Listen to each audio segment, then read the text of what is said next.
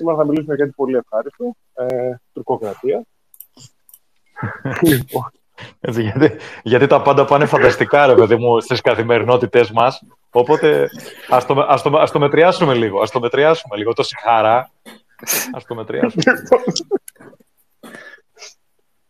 λοιπόν, ε, και είπαμε να μιλήσουμε με τη, γιατί είχαμε μια συζήτηση με, την, ε, με τη Μαριάννα ε, σε tweet ε, εδώ και αρκετό καιρό ε, για το βιβλίο του Ράντσιμα, το, η Μεγάλη Εκκλησία Νεφαλωσία, το οποίο είναι ένα πάρα πολύ ωραίο βιβλίο. Έχει εκδοθεί το 1968.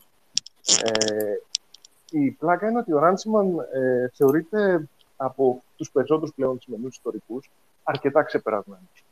Ε, και θεωρείται ξεπερασμένος γιατί ε, έχει ένα αφηγηματικό στυλ το οποίο πολύ συχνά, ιδιαίτερα με το βιβλίο που, με, με την τεχνολογία που έγραψε τις σταυροφορίες, ε, προωθούσε περισσότερο μια αφηγηματική, εύκολη αφήγηση και ωραία αφήγηση ε, σε βάρος πιθανών κάποιων ιδιαιτεροτήτων της ιστορίας, τις οποίες τις, τις ξεπερνούσε, δεν, δεν αναφερόταν ιδιαίτερα. Με αποτέλεσμα, ο ένας αναγνώστης, αν το διάβαζε μόνο αυτό, να νόμιζε ότι η ιστορία ήταν πολύ στρωτή, ότι ξέρουμε τα πάντα, ε, ότι ε, δεν έχουμε κενά.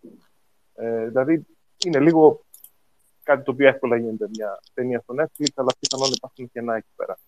Παιδιά, ε, κάποιο, κά, κάποιο ακουστικό σέρνεται, χτυπιέται ναι, ναι. κάτι κάνει. Okay.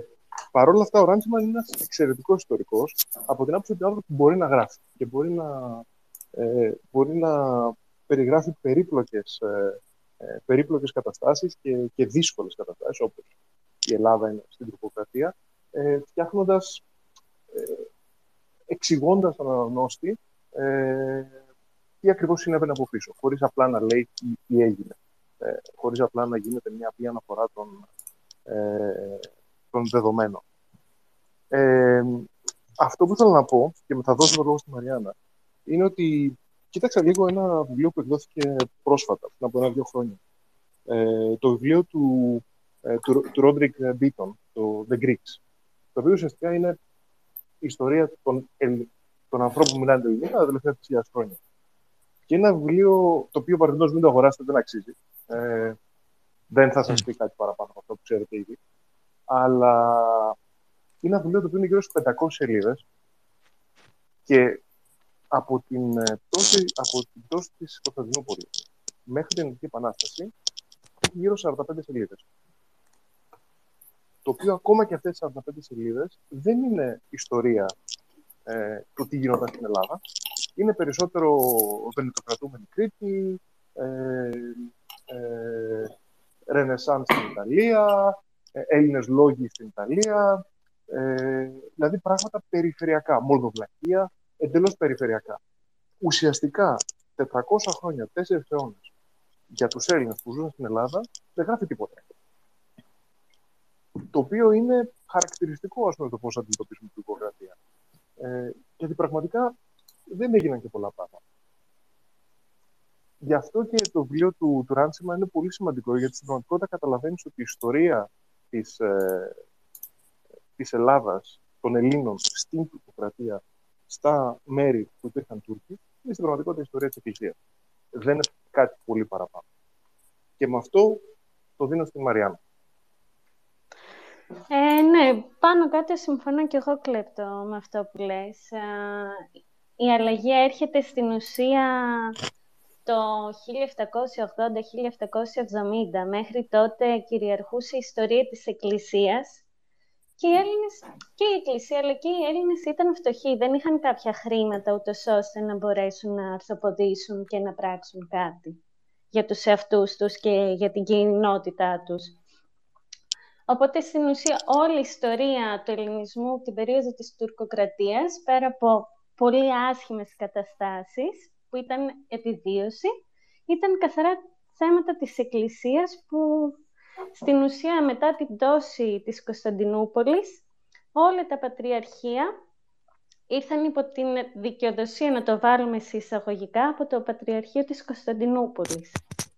Για ποια πατριαρχία μιλάς, για της Ανατολής γενικώς; Ναι, ναι, της Ανατολής, της Αλεξάνδρειας, Αντιόχειας. Στην ουσία, αυτό που λέει και ο Ράνσιμαν είναι ότι για να επικοινωνήσουν με την πύλη έπρεπε να περάσουν μέσα από το Πατριαρχείο της κωνσταντινουπολης Και πέρα από αυτό πάλι λαοί ορθόδοξοι χριστιανοί ε, ενώθηκαν υπό τη σκεπή, ας το πούμε, συσσαγωγικά της Οθωμανικής Αυτοκρατορίας ξανά. Γιατί mm-hmm. τους τελευταίους αιώνες υπήρχε ναι η αυτοκρατορία και ο αυτοκράτορας, αλλά μεγάλα εδάφη της πρώην Βυζαντινής Αυτοκρατορίας είχαν περαστεί στους Οθωμανούς ή στους Άραβες. Οπότε, ναι μεν ήταν χριστιανοί, ναι μεν ήταν ο αυτοκράτορας, ε, που είχαν την πίστη τους, αλλά από εκεί και πέρα διοικητικά ανήκαν κάπου αλλού. Αυτό άλλαξε με την πτώση της Κωνσταντινούπολης. Και έτσι ξανά άρχισαν οι χριστιανοί υπό μία έννοια της Ανατολικής Μεσογείου και της Ανατολικής Ευρώπης να έχουν μία υποτυπώδη ένωση. Ναι, το, να, λίγο μια παράκληση, επειδή το είπαμε δύο φορές για την πτώση της Κωνσταντινούπολης, ας μην το ξαναπούμε, ας το παραβλέπουμε, ας συνεχίσουμε. Εντάξει. Μας πονάει δηλαδή. Άστο, άστο. Ε, έγινε, είναι. Δηλαδή, το ένα δεν ξέρεις το μουσικό κουτί, το άλλο εκτός Κωνσταντινούπολης. Εντάξει, τώρα μην αρχίσουμε τα βαρβιτουρικά εδώ πέρα. Εντάξει. Εντάξει, τελείω. Μια μαύρη ημέρα. Να, συνεχίζω. Αυτό, αυτό που είπε η Μαρία είναι, είναι, είναι αρκετά σημαντικό. Ε, ο Ράντσμαν θέτει ένα πολύ ωραίο ε, ουσιαστικά ιστορικό κύκλο. Ξεκινάει το βιβλίο του με ένα ιστορικό δίλημα του ελληνισμού και το κλείνει μάλλον ένα. Ε, ξαναλέω, αν κάποιος ο οποίος δεν είναι Έλληνας, δεν ξέρει από ελληνική ιστορία, το διαβάσει, πιθανόν να παρασυρθεί από την ευουλωτία του Ράντσμαν και να θεωρήσει ότι αυτό είναι το παν. Ε, κάποιος ο οποίος είναι Έλληνας και έχει περισσότερη γνώση στην ελληνική ιστορία, απλά το, το αρχιθετεί σαν, ένα πολύ, σαν μια ενδιαφέρουσα προσέγγιση.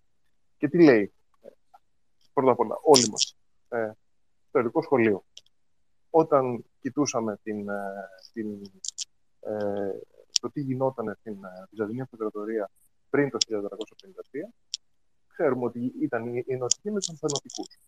Και σχεδόν ενστικτοδός, ε, αλλά όχι ενστικτοδός, ε, αυτή ήταν η, επίσημη πολιτική ουσιαστικά, ε, λέμε ότι όχι, υπάρχει μία, ας πούμε, δεν θέλω να το πω προπαγάνδα, αλλά υπάρχει μία αίσθηση ότι οι καλοί, οι φιλοευρωπαίοι, οι, οι πιο εξυγχρονιστές ήταν ε, αυτοί οι οποίοι ήταν με την Ένωση, ε, οι οποίοι οι, σαμποταρίστηκαν από την Εκκλησία, η οποία σε κάποιο βαθμό ε, ήταν πιο παραδοσιακή ή πιο φανατική. ο Ράτσιμαν γράφει ακριβώς για το λόγο η Εκκλησία δεν υποστήριξε την Ένωση. Ή τουλάχιστον ο λαϊκός κλήρος δεν υποστήριξε την Ένωση. Και υπήρχαν πολύ καλοί λόγοι για τους οποίους αυτό δεν έγινε. Ε, ήταν ένα ιστορικό δίλημα το οποίο δεν είχε εύκολη λύση.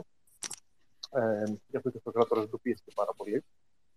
Ε, και μετά κλείνει με το άλλο ιστορικό δίλημα του 1721.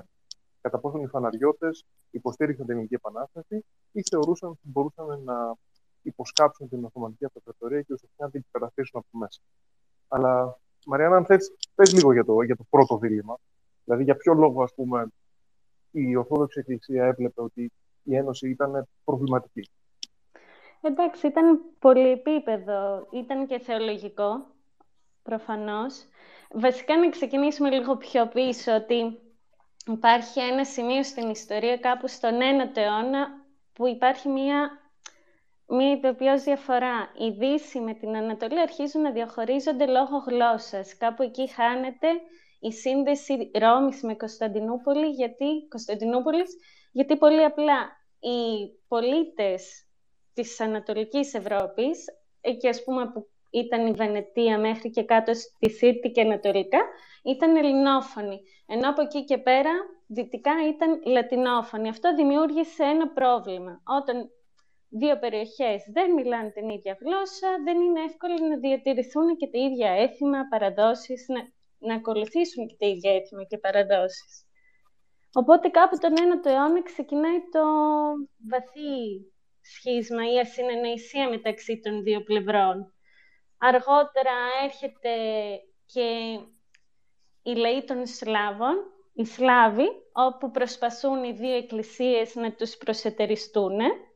και κερδίζει η Ορθοδοξία κατά κύριο λόγο μέχρι και σήμερα. Και υπάρχουν και πολλοί άλλοι σταθμοί. Ο πόλεμος μεταξύ Βυζαντινών Ορμανδών, ε, η τέταρτη σταυροφορία και η τελική κατάληξη. Ε, αυτά προφανώς έφεραν ένα βαθύ σχίσμα μεταξύ των δύο περιοχών. Δεν ήταν εύκολο μετά από ένα σημείο και ο απλός λαός και ο κλήρος και οι μοναχοί, που οι μοναχοί είχαν πάρα πολύ επαφή με τον απλό λαό. Ε, ήταν οι δάσκαλοι τους, ήταν αυτοί που τους φρόντιζαν αν είχαν κάποιο θέμα, οπότε επηρεάζονταν και ο απλός λαός από τους μοναχούς, που ήταν ανθενωτικοί. Και προφανώς Μαριάννα, ήταν... μου επιτρέπεις, ναι. μου, μου επιτρέπεις λίγο για το πρώτο κομμάτι; Ναι, ναι, ναι, λίγο για το πρώτο κομμάτι. Μόνο που πεις ότι πόσο μεγάλη σημασία έχει η διαφορά της γλώσσας μεταξύ Ανατολής και Δύσης. Ε, σίγουρα, απλώς θα ήθελα να πω ότι το, Βατικα... το Βατικανό, όχι το Βατικανό, λάθος, η Ρώμη ήταν σε μια κατάσταση από πολύ νωρίς όπου δεν είχε πλέον την αυτοκρατορική προστασία και έπρεπε να επιβιώσει μόνη της. Ε, μέσα σε μια θάλασσα ε, ε, γότθων, ας πούμε, λομβαρδών και τα λοιπά. Οπότε αναγκαστικά, αναγκαστικά απομακρύνθηκε διότι είχε ήδη, ε, είχε ήδη απομακρυνθεί, είχε ήδη φύγει από την αυτοκρατορική σκέπη και έπρεπε με, κάποιο τρόπο να φροντίσει τα του οίκου της. Αυτό, αυτό ήθελα να πω μόνο. Πάντως, ναι, ναι, ε, και, ο λόγος για τον οποίο, και ο λόγος για τον οποίο η Ορθόδοξη Εκκλησία, το Πατριαρχείο, μετά ουσιαστικά αρνήθηκε την, την Ένωση. Δεν την αρνήθηκε ακριβώς. Υπογράψανε ε, στη Φλωρεντία, αλλά μετά αυτό δεν πήγε πουθενά. Ε, ήταν ακριβώς ο ίδιος. Ότι είχαν χάσει την προστασία της αυτοκρατορίας. Ε, δηλαδή, είχε έναν πατριάρχη, ο οποίος από κάτω του είχε πατριαρχία τα οποία δεν ανήκαν στην αυτοκρατορία πλέον. Η αυτοκρατορία ήταν δύο-τρεις πόλεις και, και η Πελοπόννησος. Ούτε καν ολόκληρη η Πελοπόννησος. Ε, οπότε αναγκαστικά έπρεπε να σκέφτεται ότι οι περισσότεροι άνθρωποι οι οποίοι αναφερόντουσαν σε αυτόν ήταν κάτω του Σουλτάνο. Ή μεγάλα κράτη, όπως η Ρωσία, όπως ε, ε, όλοι οι Σλαβικοί λαοί, ε, δεν θα τον ακολουθούσαν, δεν θα ακολουθούσαν το Πατριαρχείο της, ε, ε, της Κωνσταντινούπολης σε περίπτωση που πίεζε την Ένωση. Ε, ο Ισίδωρος του Κιέβου, ο οποίος ήταν πήγε στη Φλωρεντία μαζί με την αποστολή, ε, την, ε, την αποστολή των Ορθοδόξων για την Ένωση των Εκκλησιών, ε, ουσιαστικά καθαρέθηκε αμέσως μετά μόλις γύρισε στην, ε, ε, στο Κίεβο και αναγκάστηκε να καταφύγει στην Ιταλία. Δηλαδή ουσιαστικά δεν θα γινόταν ποτέ αυτό. Ε, ακόμα και αν στο υποθετικό σενάριο, γιατί οι άνθρωποι και από την μία πλευρά και από την άλλη και ο Πατριάρχης και ο, και ο Αυτοκράτορα ε, ζητούσαν ένα πράγμα κατά πόσον οι, οι καθολικοί θα μπορούσαν να υποστηρίξουν πραγματικά, στρατιωτικά την, ε, την Κωνσταντινούπολη. Ήταν γνωστό ότι κατά πάσα πιθανότητα αυτό δεν γινόταν. Ε, δεν είχαν τη δύναμη να το κάνουν. Οι Τούρκοι ήταν πάρα, πάρα πολύ δυνατοί. Ε, δεν υπήρχε καμία ένωση στην ε, Δυτική Ευρώπη να μπορούσε να κάνει μια καινούργια σταυροφορία. Η όλη έννοια της σταυροφορία πλέον είχε ξεφύγει. Ε, παρόλο που προσπαθήσαν να κάνουν κάτι, ε, με το 1399 και χάσαν άσχημα. Στάλθηκε ένας στρατός δηλαδή και, και ιτήθηκε από τους Οθωμανού. Άρα λοιπόν ουσιαστικά θα, θα θυσιαζόταν το ελληνικό μέρος της Ορθοδοξίας χωρίς καμία πραγματική ανταμοιβή. Και αυτό ήταν ουσιαστικά ο λόγος για τον οποίο δεν στηρίχθηκε ποτέ η Ένωση. Ε, δεν υπήρχε κανένα πραγματικό όφελος. Τι σημαίνει αυτό όμως; Σημαίνει ότι στην πραγματικότητα όλοι είχαν αποδεχτεί ότι τα, πάντα, ότι τα πάντα είχαν χαθεί. Ότι δεν υπήρχε ελπίδα ε, να, ε, να ανακτηθεί τίποτα, δεν υπήρχε ελπίδα να διατηρηθεί τίποτα. Απλά παίζανε, προσπαθούσαν να κερδίσουν περισσότερο χρόνο. Μαρία, Μαριάννα. OK, okay. δεν το είχα σκεφτεί ακριβώς έτσι. Υπήρχε στο μυαλό μου και αυτή η εκδοχή, αλλά νομίζω ότι και πέρα από αυτό το στρατηγικό κομμάτι που έβλεπες ότι είναι δύσκολη η κατάσταση, θα έρθει η Ένωση, αλλά δεν μπορούν να την στηρίξουν και οι Δυτικοί, είτε θα πρέπει να πολεμήσουμε τους Οθωμανούς, ε, οι οποίοι ήταν πολύ μεγάλη δύναμη.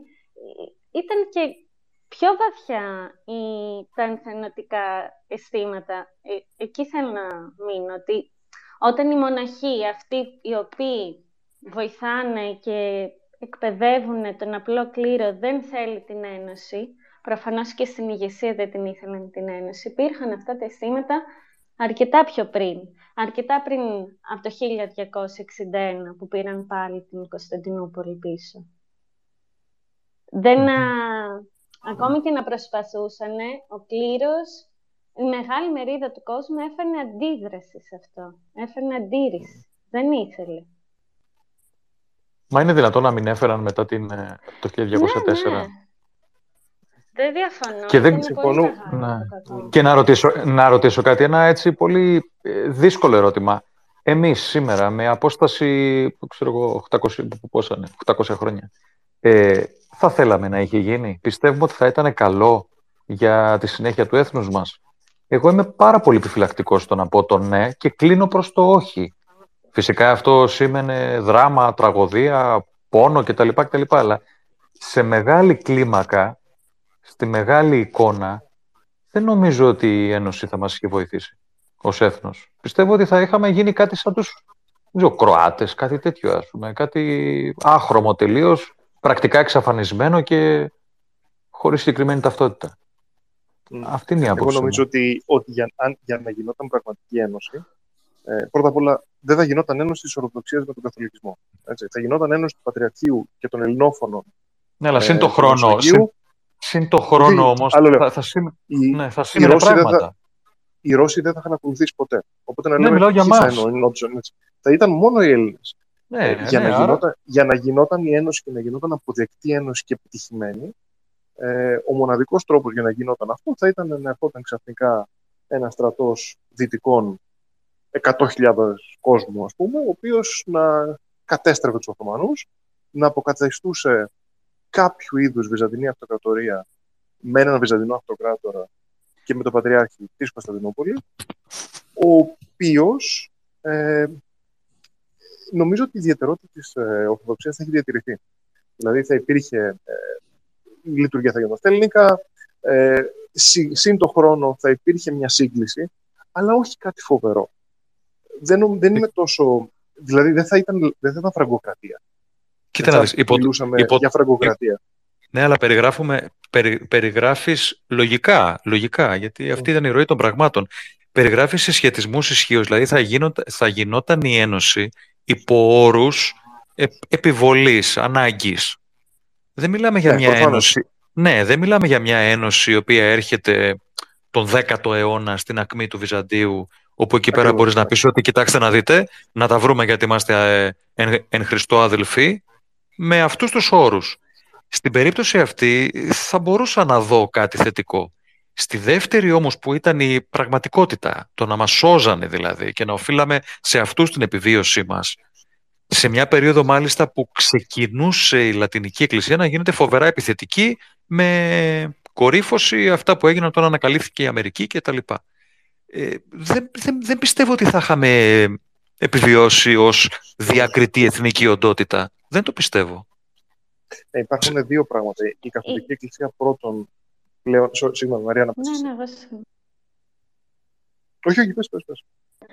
Ε, εμένα, το μόνο ε, δείγμα που μου δείχνει ότι ίσως δεν είχαμε χάσει την ταυτότητά μας είναι κάτι και οι Έλληνες από τα Ιόνια νησιά.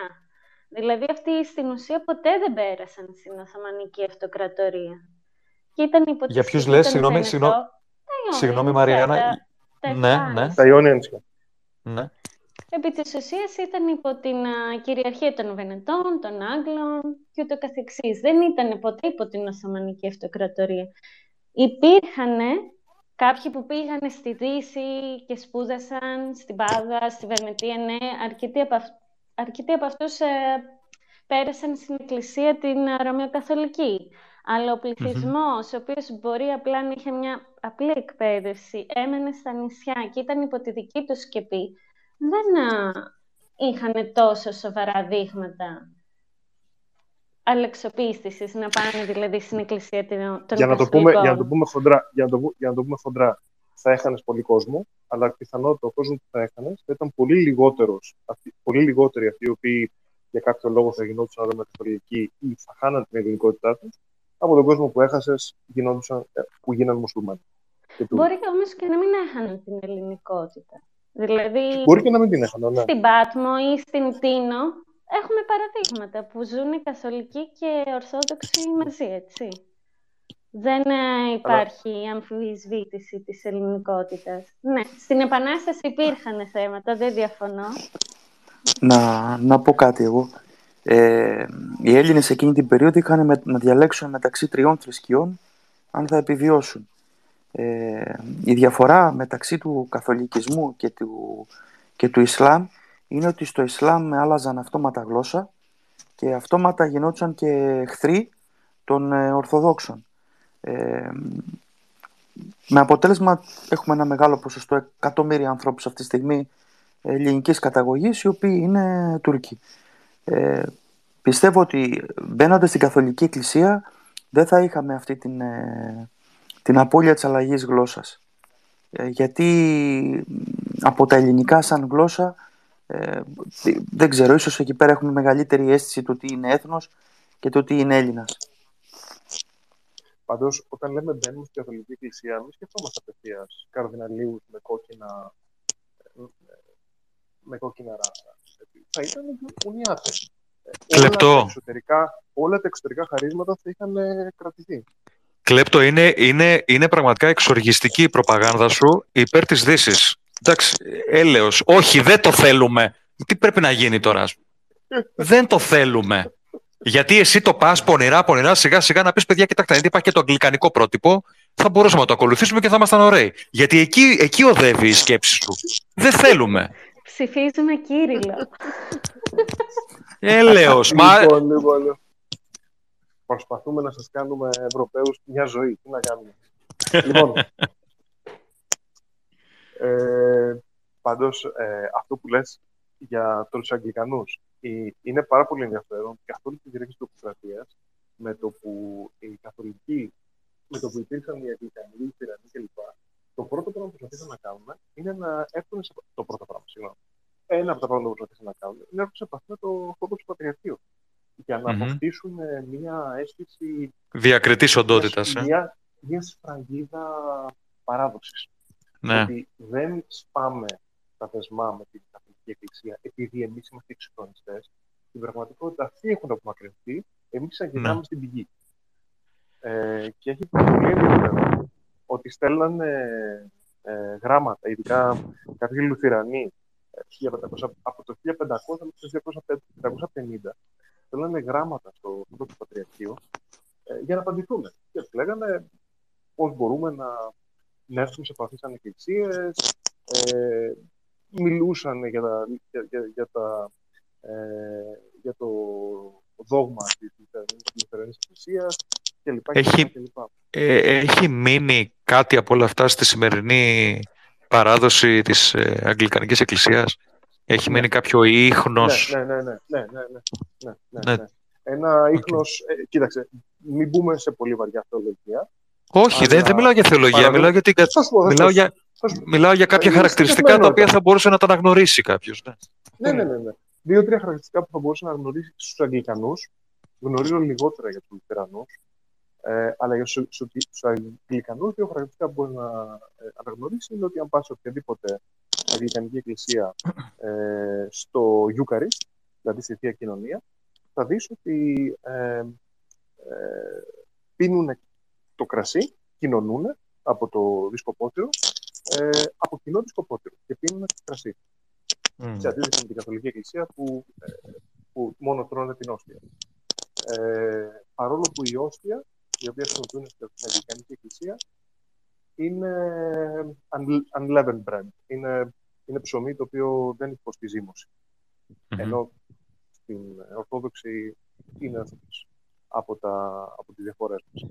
Ε, αυτό είναι το ένα. Και το δεύτερο είναι ότι όταν, ε, όταν λένε το σύμβολο της πίστης, ε, υπάρχει στο τέλος ε, δύο-τρεις γραμμές, τις οποίες δεν τις ξέρουμε εμείς, αλλά υπάρχουν, υπάρχουν στην Ορθοδοξία γιατί τις αναφέρει ο, ο, ο Ε, ξεχνάω ακριβώς πώς λέγεται, είναι, ε, νομίζω και όλη, όλη η δύναμη, όλη η δόξα, κάπως έτσι πηγαίνει. Ε, είναι δύο, δύο γραμμές, τις οποίες τις έχουν πάρει από το βυζαντινό πρότυπο, από τα ελληνικά κατευθείαν, και τις έχουν βάλει στο σύμβολο της ε, ακριβώς για να διαχωρίσουν τον εαυτό τους από τους Ρωμακαθολικού. Ε, mm-hmm. Φαντάζομαι ότι θα υπάρχουν και άλλα πράγματα. Δηλαδή έχουν κάνει μια συνειδητή προσπάθεια να κοιτάξουν το ελληνικό πρότυπο, το βυζαντινό πρότυπο και να πάρουν όσα περισσότερα πράγματα γίνεται.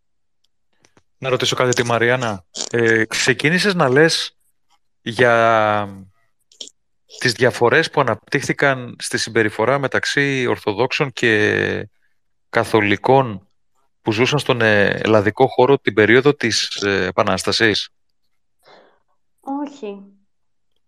Τι, για, για, κάτι πήγες, κάτι πήγες να πεις γι' αυτό. Ναι, έλεγες, έλεγε, είπες ότι ζούσαν ναι. αρμονικά, ζούσαν αρμονικά, ωστόσο την περίοδο της Επανάστασης και εκεί σε διακόψαμε. Ναι. ναι. Ε, αν θυμάμαι καλά, κατά την περίοδο της Επανάστασης υπήρχε ένα θέμα των καθολικών Ελλήνων. Δεν ήταν... Σε, σε ποιες περιοχές θυμάσαι; Σε νησιά, ας πούμε στην Τίνα. Τώρα νησιά, ε; ακριβώς να σου πω, δεν θυμάμαι, γιατί τα είχα διαβάσει το 2021. Αλλά αν δεν κάνω λάθος, ε, ήταν εκείνη την περίοδο της Επανάστασης, στους πρώτους μήνες της Επανάστασης, υπήρχε ένα θέμα με τους καθολικούς και πώς θα προστατευτούν, γιατί είχε ξεκινήσει η Επανάσταση. Δεν ήταν δηλαδή και τόσο θερμή προς την Επανάσταση. Ζητούσαν την προστασία του Πάπα. Ε, η ναι. αλήθεια είναι. Από, ε, φόβο ενδεχομένως, από φόβο ενδεχομένως επικράτηση των Ορθοδόξων. Και αν θυμά... Ναι, στο Αιγαίο προφανώς, όχι στο Ιόνιο Πέλαγο, στα νησιά του ναι. Αιγαίου, ναι. Κυκλάδες κατά κύριο λόγο. Ε, αλλά πέρα από αυτό, λίγο να επιστρέψω λίγο στο θέμα και στο βιβλίο, αν δεν έχετε θέμα. Ε, λίγο να πιάσουμε την κατάσταση της Εκκλησίας αφού ξεκίνησε η Οθωμανική Αυτοκρατορία μέχρι και την επαφή με τις υπόλοιπες εκκλησίες. Θα θέλετε; Φυσικά. Μια χαρά. Ε, ας πούμε, ένα άσχημο για μένα είναι ότι ξεκινάει η νέα κατάσταση. Ε, δεν υπάρχει πλέον αυτοκράτορας. Μπορεί να είναι όλοι ενωμένοι οι χριστιανοί ορθόδοξοι κάτω από μία διοίκηση, να το πούμε έτσι, οι οποίοι είναι αλόπιστοι, έχουν άλλη θρησκεία. Ε, ε, αλλά με τα χρόνια, περνά, περνώντας τα χρόνια, έχει ξεκινήσει μια διαδικασία που και οι ίδιοι οι πατριάρχες, ο ίδιος ο πατριάρχης ή ο επόμενος που είναι να αναλάβει την εξουσία, μπαίνει στην Οθωμανική λογική, ότι πρέπει να δώσω κάποιο ποσό για να ανέβω στην εξουσία, για να, για να γίνω πατριάρχης του, της Κωνσταντινούπολης, ο οποίος έλεγε στην ουσία και την υπόλοιπα ανατολικά πατριαρχία. Μέσω, αυ... μέσω αυτού γινόταν οποιαδήποτε συνεννόηση. Της Αντιόχειας το πατριαρχείο ήταν φτωχό, ε, των Ιερουσαλήμων είχε τα δικά του χρήματα λόγω της τοποθεσίας και της ιερότητας των τόπων και της Αλεξάνδρειας επίσης δεν ήταν και στην καλύτερη οικονομική κατάσταση. Γενικά υπάρχει μια παρακμή οικονομική από εκεί και πέρα της Εκκλησίας. Ε, καθώς αρχίζουν οι Οθωμανοί και κάνουν κατάληψη των εδαφών, κάνουν κατάληψη και των εκκλησιών ή τις καταστρέφουν αυτά. Είναι οικονομικά επίσης φέρνει μια παρακμή οικονομική, την οποία δεν μπορείς εύκολα να την ανακτήσεις. Ούτε έπρεπε πάλι να χρησιμοποιήσουν το λιοφθορές αν ήθελαν να φτιάξουν μια καινούργια εκκλησία.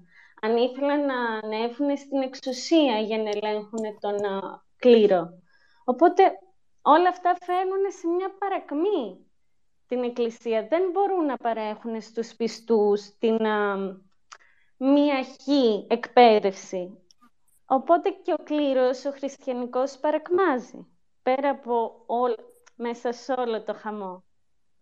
Ε, και φτάνει σε μια κατάσταση μέχρι το, τα μέσα του 18ου αιώνα, που έχει ένα μεγάλο χρέος, δεν θυμάμαι πόσες χιλιάδες λίρες, χρυσές λίρες, 17-15 χιλιάδες. Ε, μέσα σε έναν αιώνα από το 1595 μέχρι το 1695 έχουμε 61 αλλαγές πατριαρχών, όπου η κάθε αλλαγή είναι γύρω στα 2 με 3 ή 5 χιλιάδες λίρες, τα οποία επίσης σε κάποιες καταστάσεις μπορεί να τα πλήρωνε ε, η, η Αυστριακή, οι Γάλλοι, οι Άγγλοι, ανάλογα. Δηλαδή, αν ήθελαν να ανεβάσουν στο Πατριαρχείο κάποιον δικό τους. Δηλαδή, και η Οθωμανική Αυτοκρατορία δεν προσπαθούσε με κάποιο τρόπο όλο αυτό να το προστατεύσει και από ξένες επιρροές χριστιανών από τη Δυτική Εκκλησία. Οπότε όλο αυτό αρχίζει και παρακμάζει. Μέσα στους αιώνες περνάει και η Οθωμανική νοοτροπία. Του πρέπει να λαδώσω ότι δεν υπάρχει ιερό και όσιο. Θα μπει οποιοδήποτε θέλει ε, να επηρεάσει την κατάσταση.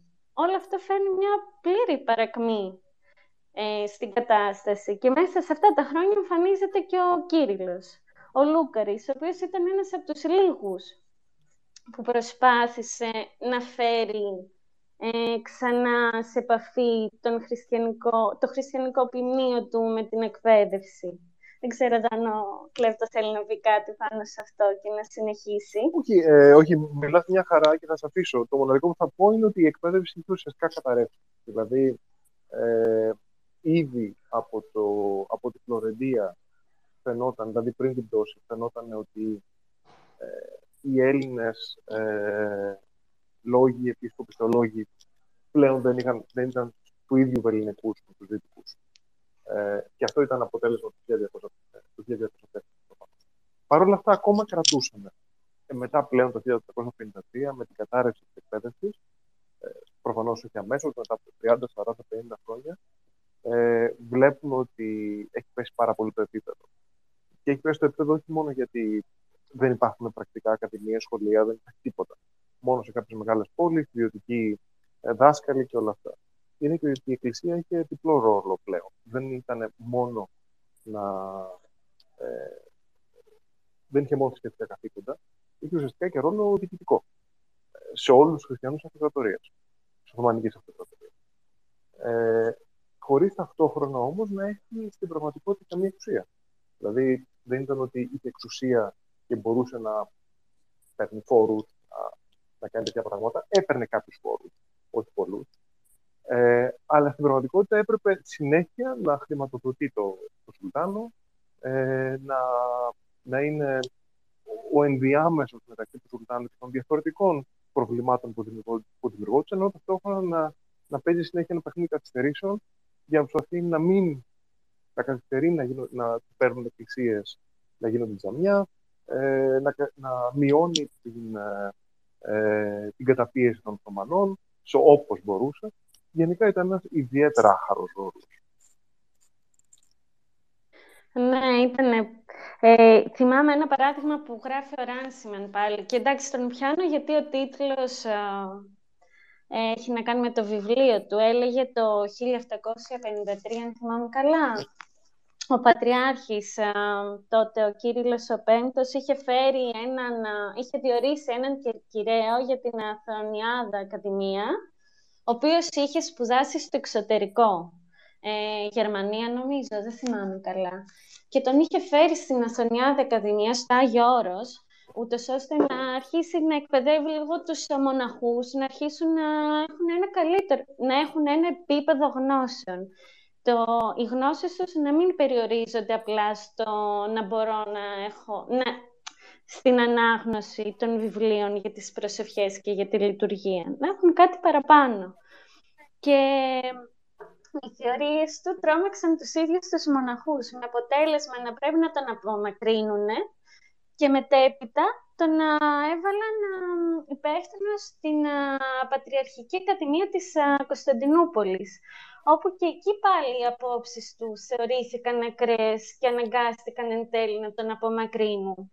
Βλέπουμε δηλαδή μέσα σε ένα διάστημα μεγάλο με, τρεις αιώνες, ε, αλλά από εκεί που το 1453 είχε σε ένα δυναμικό το οποίο ε, φιλοσοφικό, εκπαιδευτικό, στην παιδεία τέλος πάντων, ένα χι δυναμικό, το οποίο πήγε όλο στη Δύση, ε, πήγε ο πλήθωνας.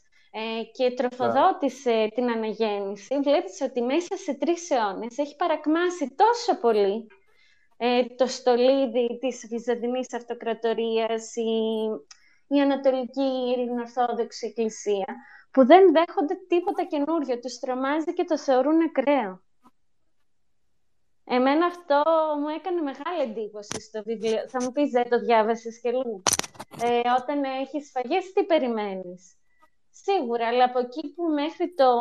Μέχρι, συγγνώμη, Τάνιελ, αλλά μέχρι και την τέταρτη σταυροφορία έβλεπες τους δυτικούς να πηγαίνουν συνέχεια στην Κωνσταντινούπολη να την επισκέπτονται, γιατί ήταν ο πυρήνας του πολιτισμού.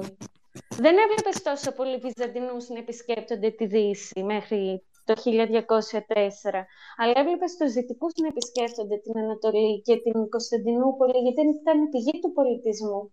Ξαφνικά βλέπεις μέσα σε 1,5, χρο... 1,5 αιώνα να αντιστρέφεται η κατάσταση μετά την τέταρτη σταυροφορία και οι Βυζαντινοί να πηγαίνουν στην Δύση, ε, να πηγαίνουν στη Δύση για τεχνικούς, για τεχνικούς κλάδους κιόλας. Όπως έλεγε ο Ράνσιμαν που έφτιαξαν ένα πλοίο ε, στη Βενετία, το Κόσμος, και το πήγανε στην Κωνσταντινούπολη και το θαύμαζαν γιατί ήταν μεγάλο ή πήγαιναν για εκπαίδευση και μετά ήρθε η πτώση εντελώς. Χάθηκε αυτό. Ήρθε η Οθωμανική Αυτοκρατορία, ένας άλλο, μια άλλη εντελώς θρησκεία. Διαφορετική. Ναι, και, μέσα και σε τρεις ε... αιώνες, η πηγή που ήταν του πολιτισμού ε, φοβάται και θεωρεί ακραίες τις ιδέες της δύσης.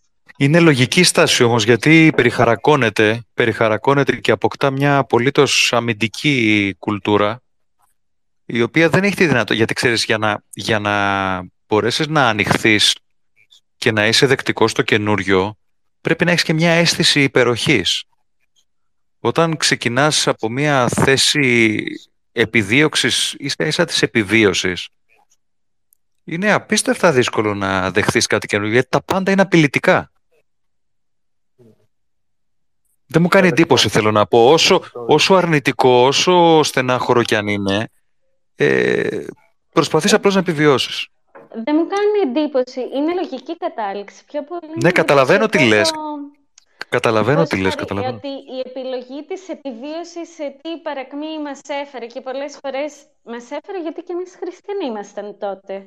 Ο προσδιορισμός ναι. δεν ήταν Έλληνας, να... ήταν Ρωμιός. Να δώσω ένα παράδειγμα για αυτό που, για αυτό που είπα και λέμε μαζί, ε, το οποίο είναι πολύ πρόσφατο και μπορεί να μας βάλει στο πλαίσιο πολύ εύκολα. Την Αγγλία και το Brexit. Η Αγγλία, ας πούμε, του 19ου αιώνα ήταν υπέρ του να ανοίξουν τα πάντα. Να είναι τα πάντα ανοιχτά από εμπορικοί θαλάσσιοι δρόμοι μέχρι ιδεολογίες, κουλτούρες, οργανισμοί κτλ. Διότι αισθανόταν κρατεά, φοβερά δυνατή και έλεγε εγώ είμαι εδώ. Λοιπόν, όταν πλέον αρχίζει σιγά σιγά και πέφτει και φτάνει μέχρι τώρα να φοβάται ε, δεν ξέρω ας πούμε το, τους ποιους μετανάστες, τους Πολωνούς υδραυλικούς, δεν ξέρω ποιο ήταν το, το μότο ε, βλέπεις ότι φτάνει στο να λέει εγώ φεύγω και από την Ευρωπαϊκή Ένωση είναι, είναι, είναι αυτό το αντανακλαστικό, το αμυντικό Πάντως ήταν πολύ χειρότερα από. Σαφέστατα αυτό είναι ένα κομμάτι, αλλά είναι και πολύ χειρότερο ότι πολύ απλά δεν υπήρχε εκπαίδευση. Είχε μεταρρεύσει τα πάντα. Δεν υπήρχε ακαδημίε, δεν υπήρχε σχολεία, δεν υπήρχε τίποτα. Ε, υπήρχαν ελάχιστα πράγματα. Υπήρχε μια ακαδημία στην Κωνσταντινούπολη, η Αθωνική Ακαδημία στο Αγιώρο, σε κάποιες μεγάλες πόλεις, της Θεσσαλονίκης, της Βύση, της Αλεξάνδρειας, κάποια σχολεία. Ούτε καν σχολεία, βλέπω, συγγνώμη, η ιεροδιδασκαλία. Δηλαδή, είχαν μια εκπαίδευση πάνω στα βιβλία για τη, για τη λειτουργία της Εκκλησίας. Αυτή ήταν η εκπαίδευση και βλέπεις τους περιηγητές του 18ου, 19ου αιώνα να πηγαίνουν στο Αγιώρος, να κατακλέβουν τις βιβλιοθήκες του Αγιώρους που είχαν απίστευτα, ε, απίστευτους θησαυρούς, ε, γιατί οι μοναχοί πλέον δεν ήξεραν τι είχαν. Δεν είχαν ιδέα. Δεν, δηλαδή είχε πέσει τόσο πολύ το επίπεδο που δεν, ακόμα και τα μεγάλα μοναστήρια δεν μπορούσαν να βρουν δύο-τρει μορφωμένους να δικαιωθούν τι βιβλιοθήκε. Ε, και αυτό το βλέπεις ότι γίνεται σταδιακά. Δηλαδή, φτάνεις σε ένα απόλυτο μήνυμο κάποια στιγμή τον 18ο αιώνα και πλέον μετά με την αναγέννηση της ελληνικής σκέψης τον 19ο αιώνα μέσω και λίγο πριν τον 19ο, τέλη του 18ου, ε, μέσω, μέσα στην Ευρώπη αρχίζουν σιγά σιγά και ανεβαίνει το επίπεδο. Μαριάννα, να σε ρωτήσω κάτι. Ναι, για, για πες, κλέπτο, συγγνώμη, συγγνώμη, σε διακόψα. Όχι, απλά έλεγα ότι προφανώς γι' αυτό δεν έφυγαν οι Έλληνε. Δεν είναι ότι οι Έλληνες ό,τι καλύτερο, ό,τι καλύτερο να κάνουν. Ε, ζούσαν σε αδιανόητα δύσκολες καταστάσεις. Ήθελα να ρωτήσω και τους δυο σας ε, αν νομίζετε ότι είναι ασφαλής η απόφαση, δηλαδή αν στέκει επιστημονικά και όχι συναισθηματικά, ε, το να λέμε ότι η Εκκλησία κράτησε το έθνος κατά τη διάρκεια της τουρκοκρατίας. Αν αυτό θεμελιώνεται επιστημονικά, ιστορικά και δεν είναι απλώς μία, ε, κάτι του δικού μας φαντασιακού. Μαριάννα, θες, θες να μιλήσεις γι' αυτό; Ε, δεν ξέρω αν μπορώ να το απαντήσω, γιατί δεν είναι το αντικείμενό μου κιόλας. Ιστορία διαβάζω από χόμπι, μηχανικός είναι, καμία σχέση. Αλλά... Όλοι οι μηχανικοί είμαστε. Ω γνωστό, οι μηχανικοί μπορούν να, κάνουν, μπορούν να κάνουν τα πάντα. Ω γνωστό, οι μηχανικοί μπορούν να κάνουν τα πάντα. Τα πάντα. αυτό. Μαριάννα, μην ανησυχείς. Ε... Κανεί κανείς δεν είναι τέλειος. Κανείς δεν είναι τέλειος. Κάποιοι, κάποιοι γίνονται μηχανικοί σε αυτή τη ζωή. Δεν πειράζει. Μην σε στενοχωρεί. It's a dirty job, but somebody has to do μη σε στενοχωρείς, συνέχισε, συνέχισε. Η Εκκλησία είναι ένας πολύ γενικός προσδιορισμός. Ας πούμε, ο Κοσμάς Έτολος έκανε ένα πολύ μεγάλο έργο στην εποχή του στο να μην αλλοξοπιστήσουν οι άνθρωποι. Ναι. Θεσσαλία, ναι. Ήπειρο, Μακεδονία. Ήταν η Εκκλησία όμως. Τι εννοούμε με Εκκλησία, εννοούμε την άρχουσα τάξη, ε, τους ε, πατριάρχες ή τον χαμηλό κλήρο. Τι είναι η Εκκλησία. Ε, νομίζω, ε, νομίζω όλα αυτά. Όλα, όλα αυτά. Είναι λίγο αντικρουόμενα για μένα. Θεωρώ ότι, ο, ότι ας πούμε στο, στους υψηλόβαθμους είχαμε κάποια παραδείγματα όπως ο Κύριλλος, ναι μεν που θεωρήθηκε καλβινιστής χιλιαδιό, ε, αλλά ο οποίος προσπάθησε εκεί που υπήρξε πραγματική παρακμή ε, να βοηθήσει, να υπάρξει, κατάλαβε, αυτό που αντιλαμβανόταν ήταν ότι έπρεπε να έχεις κάποιες συμμαχίες. Δεν ήταν σύμφωνος με την Ένωση, αλλά αντιλαμβανόταν ότι με τους καλβινιστές, με, με, με, μπορεί ας πούμε να συνεπάρξει, μπορεί και να το πίστευε, μπορεί και όχι, αλλά ακόμα και να το πίστευε, το προσπαθούσε να το χρησιμοποιήσει υπέρ της Ορθοδοξίας. Ήταν ένα είδος διπλωματίας για μένα ότι προσπάθησε να είναι κοντά στους προτεστάντες, στους καλβινιστές, να στείλει άτομα στην Δύση να εκπαιδευτούν ούτε ώστε να επιστρέψουν και να εκπαιδεύσουν τον κλήρο και τον λαό. Ε, ότι προσπάθησε να φέρει τυπογραφείο ε, με βοήθεια της Αγγλικής και της Ολλανδικής Πρεσβείας και να περαστούν και βιβλία ταυτόχρονα. Αυτό μιλάμε για το 1627. Ε, τα, με τη βοήθεια των πρεσβειών της Αγγλίας και της Ολλανδίας τα έφερε στην Κωνσταντινούπολη σε ένα σπίτι κοντά στην Αγγλική Πρεσβεία για να υπάρχει μια αρχή ασφάλεια. Ε, και η αγαπημένη σου Γαλλία, τέλος πάντων, εκείνης της περίοδου, ο πρέσβης τους, έκανε μαζί με τους Ισουίτες, οι οποίοι ήταν μία ομάδα της Ρωμαιοκαθολικής Εκκλησίας που δημιουργήθηκε το 1540, αν δεν απατώμε, ε, βρήκα μέσα σε αυτά τα βιβλία που είχε φέρει από τη Δύση ο Κύριλλος, που έγραφε ένα κομμάτι που έλεγε πια δόγματα του Ισλάμ δεν πρέπει να σπαστούμε, κάτι τέτοιο. Και προσπάθησαν να το χρησιμοποιήσουν το 1627 βαρύλα, για να τον ρίξουν. Αυτός ο άνθρωπος που ήταν πατριάρχης, ναι, μπορεί να μην ακολουθούσε πιστά το δόγμα της Ορθοδοξίας, προσπάθησε να μορφώσει τον κλήρο και μετέπειτα τον απλό λαό. Να φέρει βιβλία, να τους μορφώσει πέρα από αυτό που απλά μάθαινα, πέντε βασικά βιβλία, μία απλή ανάγνωση για να γίνει τη λειτουργία. Και, αυτόν τον, και αυτός ο άνθρωπος εκείνη την εποχή κατάφερε με έναν χι τρόπο να συνάψει κάποιες σχέσεις με την Ολλανδία και την Αγγλία, τη Γερμανία και να τον προστατεύουν ταυτόχρονα. Γιατί δεν ήταν Ε. εύκολο. Δεν είχε απλά μόνο τους Οθωμανούς, είχε τους Αυστριακούς και τους Γάλλους και την Ρωμαιοκαθολική Εκκλησία να τον πολεμάνε. Όλη αυτή είναι η παρακμή. Δεν είχε απλά τον ζυγό, τον Οθωμανικό. Είχε και τις α, εξωτερικές δυνάμεις των χριστιανών και της Ρωμαθε- Ρωμαιοκαθολικής Εκκλησίας να πολεμήσει. Μμμ. Και όχι α- απλά Εγώ θα- για τα ελλαδικά σύνορα και που ήταν συμπαγής ο ελληνικός πληθυσμός, αλλά ακόμα και στην Πολωνία. Η αρχή του Κύλερου είχε, το Κύριλλο είχε γίνει στην Πολωνία, που είχε στελεί εκεί πέρα από το Πατριαρχείο για να πολεμήσει τον, α, τα προτεσταντικά δόγματα και τον Ρωμακαθολικισμό. Ναι, Δεν ξέρω εκεί τώρα, πέρα αν βλέπεις θέλετε. την- Μάλιστα. Εκεί πέρα βλέπεις, εκεί πέρα βλέπεις το, ότι το Ορθόδοξο Πατριαρχείο είχε πολλαπλούς ρόλους. Ε, είχε το ρόλο το θρησκευτικό αυστηρά μέσα στην Οθωμανική Αυτοκρατορία. Είχε τα ε, οργανωτικά θέματα των ε, χριστιανών στην Οθωμανική Αυτοκρατορία και ταυτόχρονα είχε και ένα μεγαλύτερο ρόλο. Έπρεπε να μιλάει με Ρωσία, έπρεπε να μιλάει με Πολωνία, να κοιτάει τι ακριβώς γίνεται στην Ουκρανία, πόσοι Πολωνοί ε, προσπαθούν να γυρίσουν του- τους Ουκρανούς. ε, σε Ήταν ένα πολιτικό- κανονικό Υπουργείο Εξωτερικών. Ήταν ένα κανονικό, ήταν ένα Υπουργείο Εξωτερικών μεγάλης δύναμης κιόλας. Όχι απλώς. Ναι, εντάξει, όχι ακριβώς. Μην, μην- δηλαδή, Όχι ακριβώς. Όχι δυστυχώς- ακριβώς. Όχι ακριβώς. Εννοώ, Προφανώς όταν όχι λέω- ακριβώς. Ναι, ό- όταν λέω όχι ακριβώς, δυστυχώς μιλάμε πάντα ότι ήταν υπό τον ε, έλεγχο των Οθωμανών και Ναι, υπό ναι, την σαφώς. τελείως, ε, όχι, όχι υπό τον έλεγχο, υπό την τελείως καπριτσιόζικη συμπεριφορά των Οθωμανών που ανα πάσα στιγμή μπορούσαν να καθαρίσουν οποιονδήποτε. Ναι, βέβαια. Ναι, ναι. Δηλαδή Ε, ήτανε- Ναι, έπρεπε πες. να δουλεύει κάτω από αυτό. Θα σου πω όμως κάτι άλλο. Επειδή έκανε αυτή την ερώτηση, αν η Εκκλησία κράτησε τον ελληνισμό. Εγώ πιστεύω κάτι άλλο. Ε, η Εκκλησία κράτησε τον ελληνισμό για αρκετούς αιώνες όσο καλύτερα μπορούσε.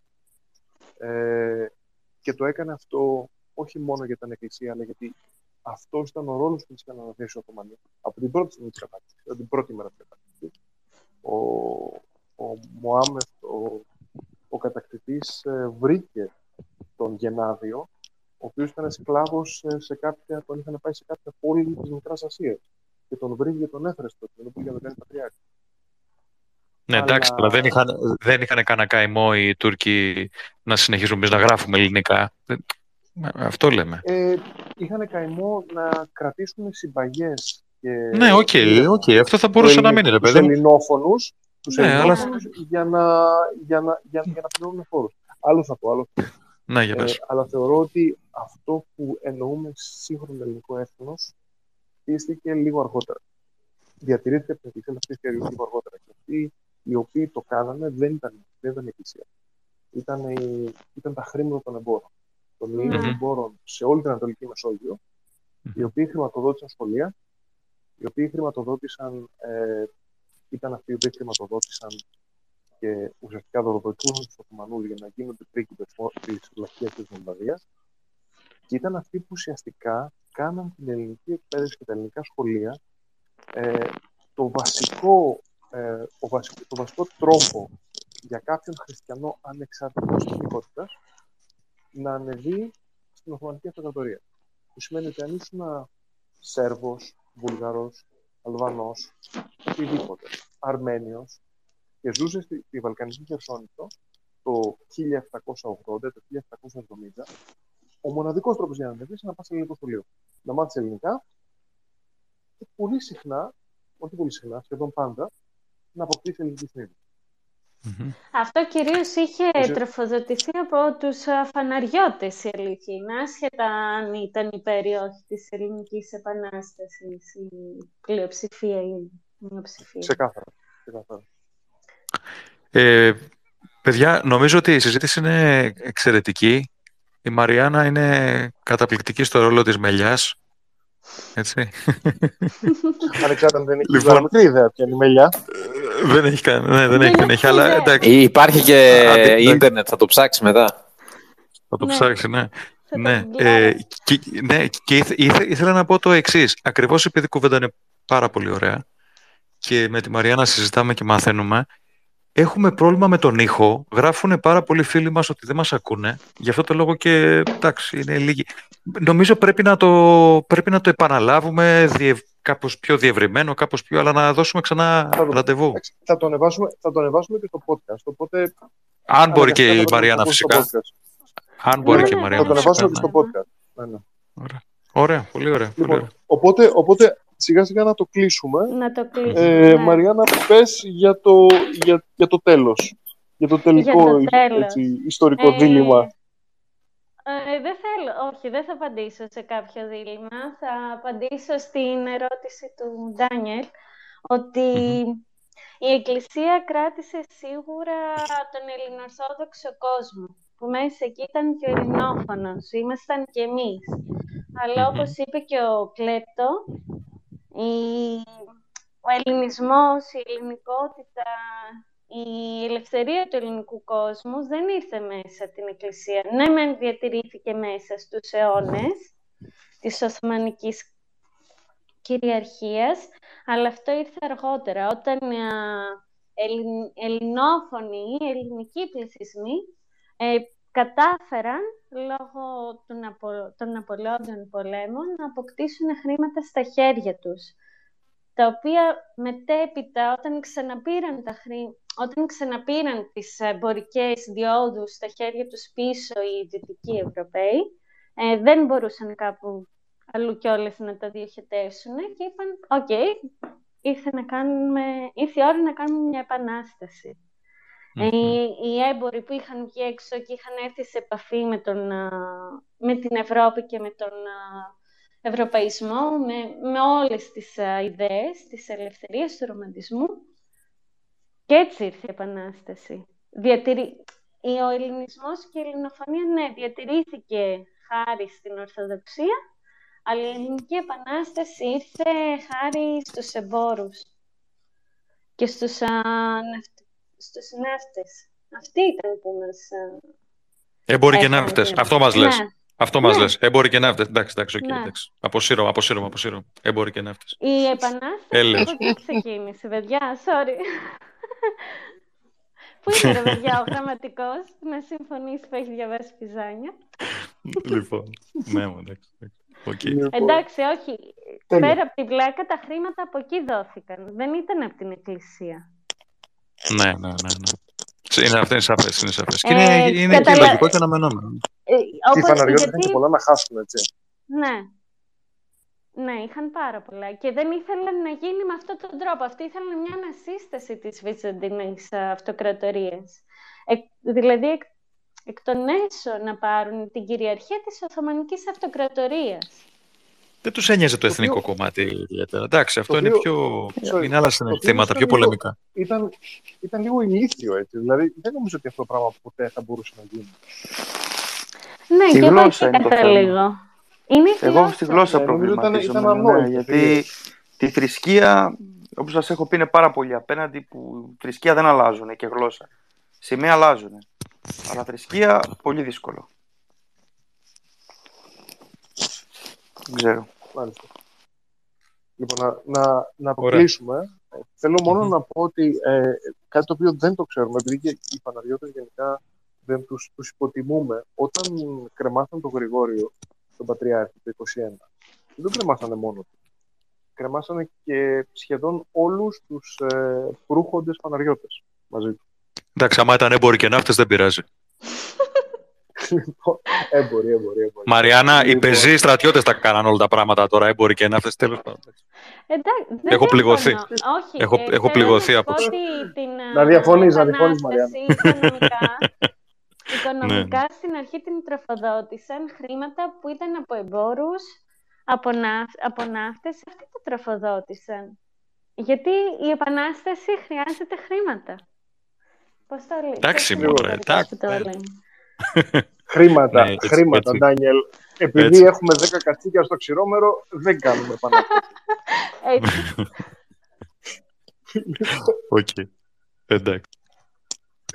λοιπόν, κύριοι και κυρίες, καληνύχτα.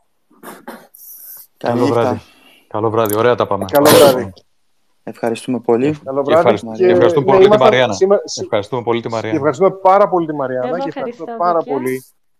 Ήταν, ήταν υπέροχο. Ε, και ναι, είχαμε τεχνικά προβλήματα σήμερα, οπότε δυστυχώς οι περισσότεροι θα πρέπει να το ακούσουν στο podcast. Ευχαριστούμε πολύ. Καλό βράδυ. Καλό Καλό βράδυ σε Καλό όλους. βράδυ.